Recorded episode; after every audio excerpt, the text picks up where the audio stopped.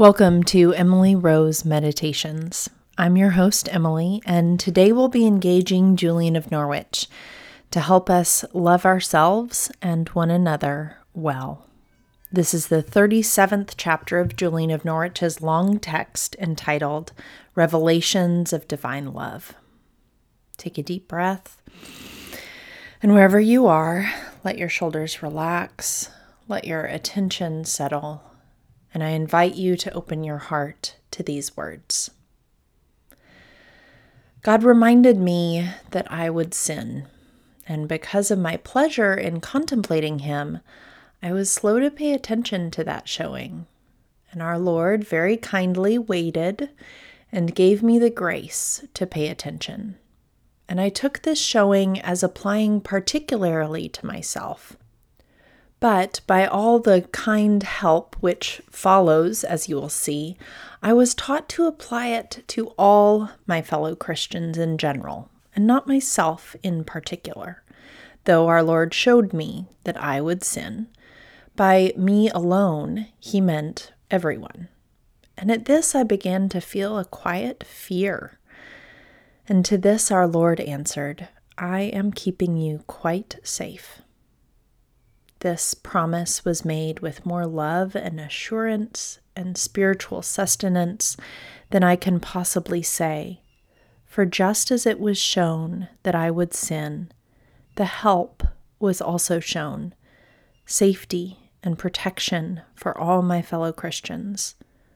What could make me love my fellow Christians more than to see in God that He loves all who shall be saved? As though they were one soul.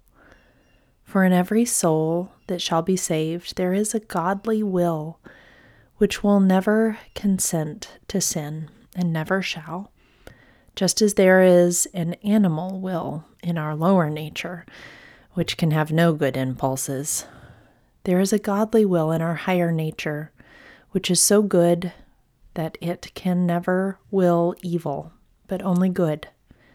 And that is why God loves us and why we do what pleases Him forever. And this is what our Lord showed in the completeness of the love in which He holds us. Yes, that He loves us as much now while we are here as He will do when we are there in His blessed presence. Failure of love on our part is the only cause of all our suffering.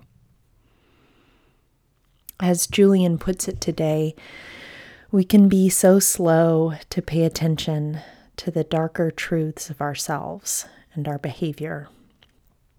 But I love how she speaks of suffering and sin as only ever a failure to love on our part. So, my question is this what might a failure of love look like in your life, in your relationships? In the preparation for confession in St. Augustine's prayer book, one of the self examination questions is if you've loved yourself well, which could expose either too great a love or too little. What might good self love look like in your life?